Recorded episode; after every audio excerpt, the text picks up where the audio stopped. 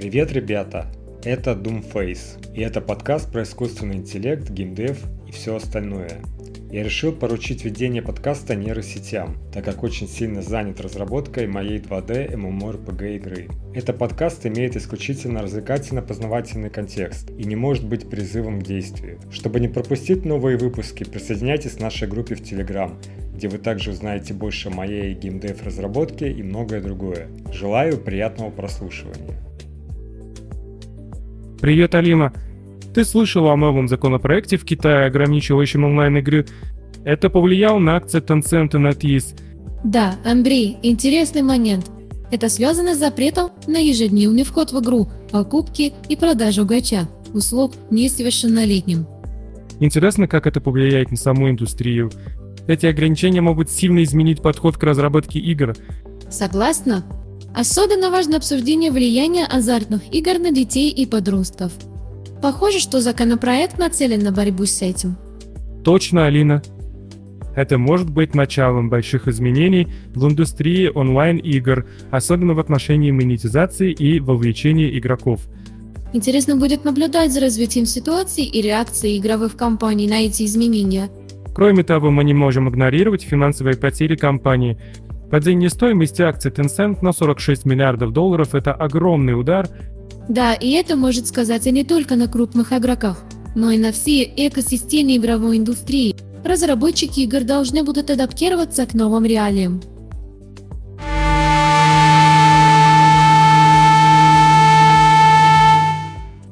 Интересно, как это скажется на креативности и инновациях в играх. Возможно, увидим сдвиг в сторону более социально ответственных игр. Точно, Андрей. Это может быть вызовом, но также и возможностью для индустрии переосмыслить свои приоритеты и ценности.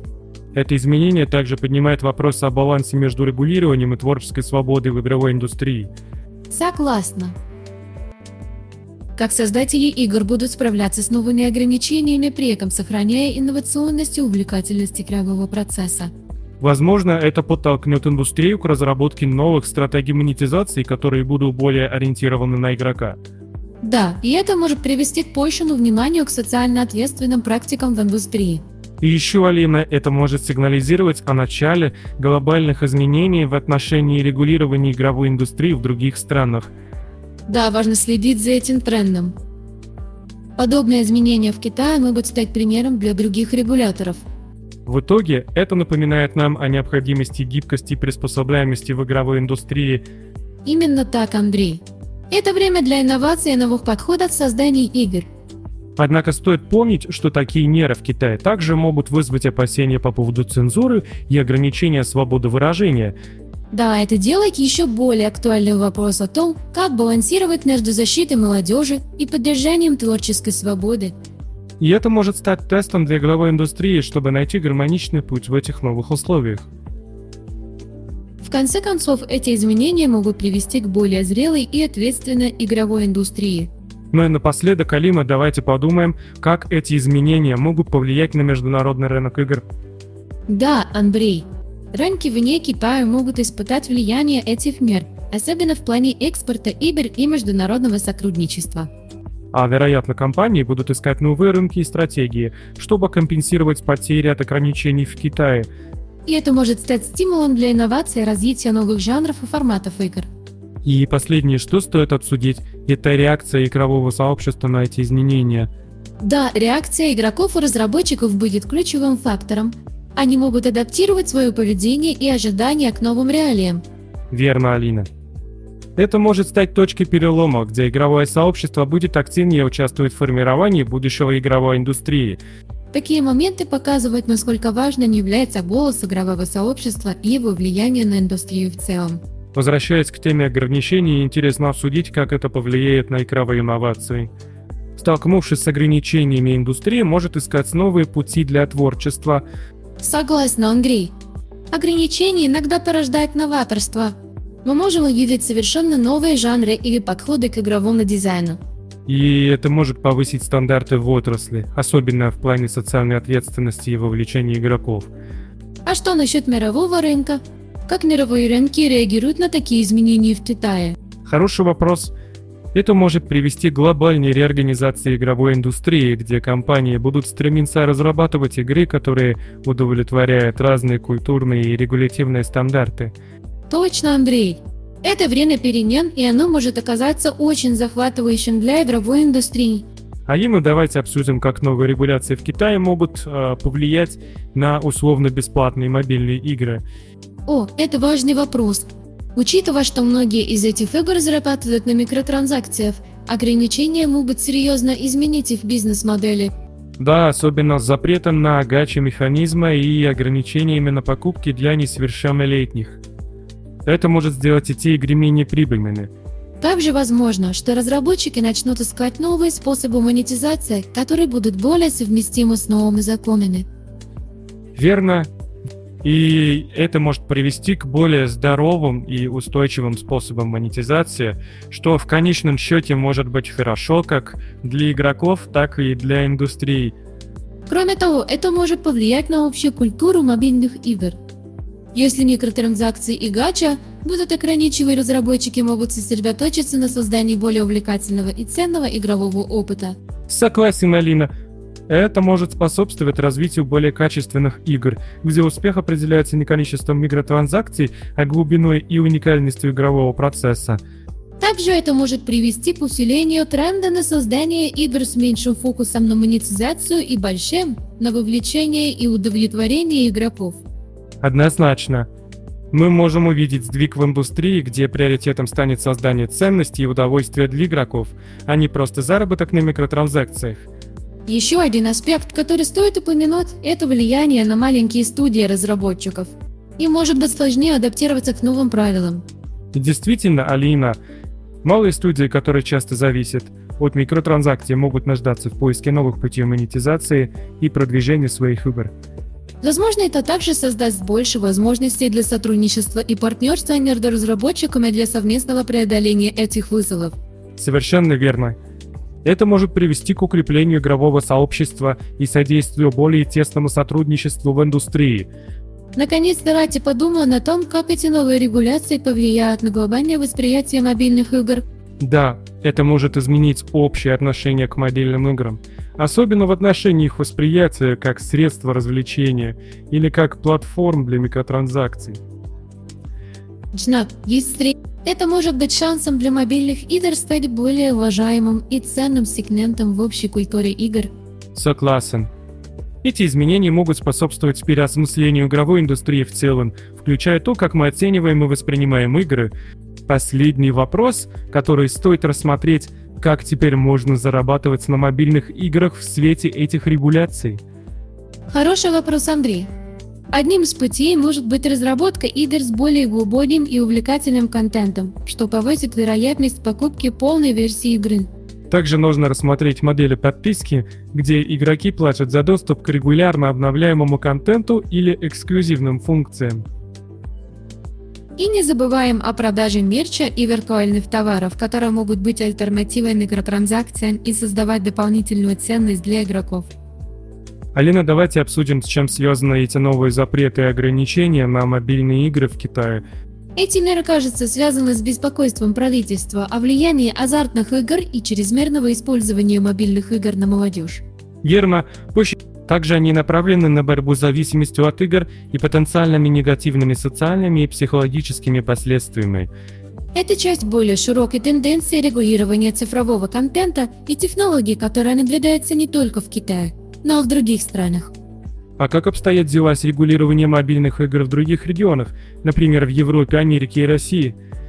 В Европе и США существуют определенные регуляции, особенно в отношении защиты данных и цифровой безопасности – также обсуждается вопрос о влиянии микротранзакций и азартных игр. В России также принимаются меры по регулированию цифрового контента, но они могут отличаться от китайских подходов, сосредотачиваясь больше на контенте и безопасности. Интересно, что каждый регион имеет свой подход, отражающий культурные и социальные особенности. А как, по-твоему, сами игроки относятся к этим изменениям в регулировании игр? Реакция игроков разнообразна. Некоторые выражают обеспокоенность по поводу ограничения своих прав и свободы выбора, в то время как другие поддерживают идею защиты молодежи от азартных игр и зависимости. Да, это действительно двусторонний вопрос.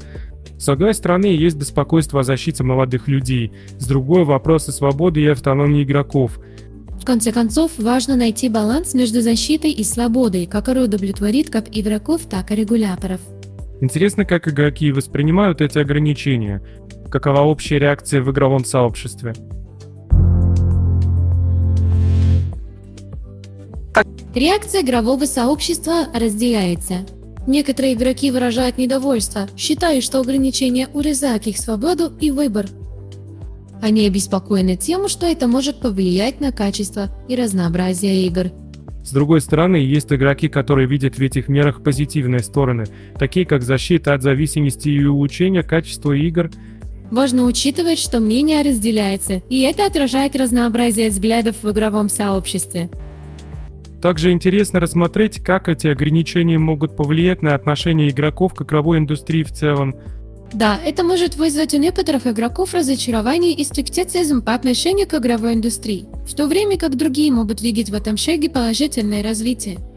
Это также может вдохновить игроков быть более активными в обсуждении и формировании будущего игровой индустрии, выражая свои мнения и предложения – а как по-твоему эти новые регуляции отразятся на крупных компаниях-разработчиках бесплатных э, игр с э, микротранзакциями? Это может заставить их пересмотреть свои бизнес-модели. Они могут искать новые способы привлечения и удержания игроков, которые не опираются исключительно на микротранзакции. Возможно, что они начнут больше фокусироваться на качестве игрового опыта и инновациях, чтобы привлекать игроков и удерживать их интерес. Другой аспект – это влияние на маркетинговые стратегии этих компаний. Им придется искать новые способы привлечения внимания к своим играм, возможно, через более творческие и инновационные подходы. Конц... Верно. Алина, это может также увеличить конкуренцию в индустрии, толкая компании к созданию более уникальных и привлекательных игровых продуктов. Алина, как думаешь, если бы разработчики мобильных игр решили перейти на создание мобильных приложений для заказа пиццы, это был бы новый тренд? О, Андрей, это был бы революционный тренд. Закажи пиццу и побеги босса. Вот какой слоган можно было бы использовать. Игроки бы получили не только удовольствие от игры, но вкусную пиццу, да, и теперь каждый босс может быть буквально съеден. Это был бы настоящий апгрейд игровой индустрии и пиццы. На что, если бы разработчики решили сделать бесплатные игры с микротранзакциями симулятора? Игроки могли бы оплачивать внутри игровыми деньгами за вещи, которые на самом деле не существуют. Например, золото из воздуха или меч из волшебных мыслей. О, это было бы что-то. Игроки бы соревновались, кто наберет больше воздушного золота, и создадут самые мощные мечи мыслей. Но в конечном итоге им пришлось бы понять, что деньги за воздух – это настоящая магия. Игроки бы стали настоящими виртуозами в искусстве и покупать ничего. А разработчики бы стали миллионерами, продавая воздушное золото. На самом деле, Алина, я слышал, что одна из компаний решила ввести новую микротранзакцию – волшебный космический воздух. Они говорят, что этот воздух улучшает игровой опыт и даже помогает выигрывать бои. Как думаешь, это настоящий прорыв или просто пустой воздух? Но Андрей это точно даст игрокам воздушное преимущество. Но мне кажется, что это может вызвать бурю негодования среди игроков. Подумать только, как им придется собирать и хранить этот волшебный воздух. Да, это был бы настоящий вызов для всех, кто решит использовать эту микротранзакцию а может им даже придется держать специальные баллоны с воздухом рядом с компьютером. Игроки бы спали настоящими аэрологами, изучая воздушные потоки в поисках выгодных моментов в игре. Да, это была бы настоящая эра воздушных игр. А как насчет микротранзакций на удачу? Игроки могли бы покупать виртуальные амулеты счастья, которые увеличивают шансы на победу в игре. Это было бы что-то... О, это интересная идея. Игроки могли бы собирать коллекцию амулетов и даже обмениваться ими с другими игроками. Кто знает, может быть, у кого-то будет амулет победы. Но думаю, это также вызвало бы много споров о том, насколько справедливо использовать микротранзакции на удачу в соревновательных играх. Да, и много видели игроков, которые проводят целые ритуалы и обряды перед каждым матчем, чтобы привлечь удачу. И в конце концов, игры стали бы настоящими счастливчиками. Мы хотим выразить огромную благодарность всем нашим слушателям и создателю подкаста Boomface за вашу преданность и поддержку. Без вас наш подкаст не был бы таким живым и интересным. Ваши отзывы и комментарии мотивируют нас и помогают нам делать контент, который вас интересует. Спасибо, что были с нами в этом эпизоде и продолжайте слушать Doomface. Мы ждем вас в следующих выпусках. Спасибо за вашу верность и поддержку. До скорой встречи в мире подкастов.